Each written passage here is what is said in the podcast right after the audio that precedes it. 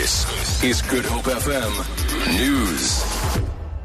Uitspraak word vandag in die Wes-Kaapse Hooggeregshof gelewer in die saak teen die vermeende Kaapstadse bendeleier George Thomas en 17 mede-beskuldigdes.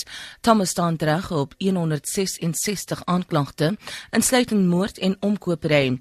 Thomas is vermoedelik die leier van die 28s bende in Bishop Lavis. Die hofsaak het reeds in April 2011 begin.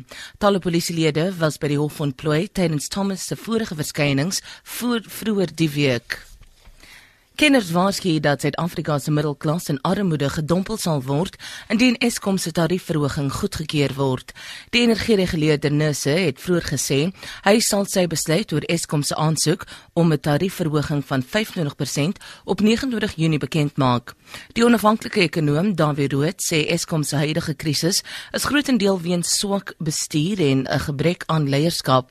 Die bestuurshoof van die organisasie Debt Rescue, Neil Roots, sê die pryse van ander goedere en dienste sal ook styg in ooreenstemming met skerp verhogings in kragpryse.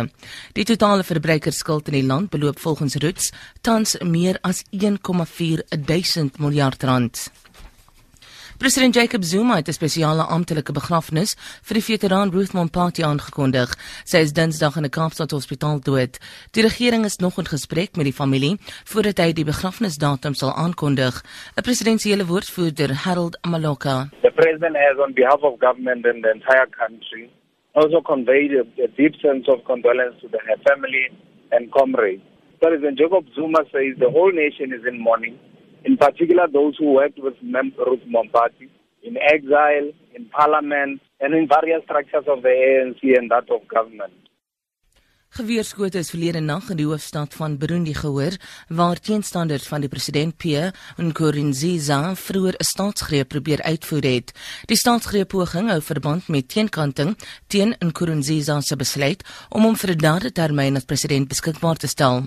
Sedert die regerende party die besluit sowat 3 weke gelede aangekondig het, het gewelddadige betogings in die land voorgekom.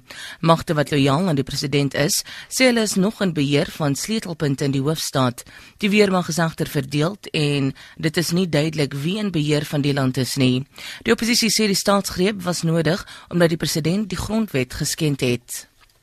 Goud verhandel tans teen 1214 dollar fyn ons. Die dollar verhandel teen 11.87 sent. 'n Pond is 18.70 werd. 'n Euro kos 13.50 sent en die prys van Brent olie is 66 dollar 65 sent per vat. Vir Groep FM nuus, Alexander Rosenburg.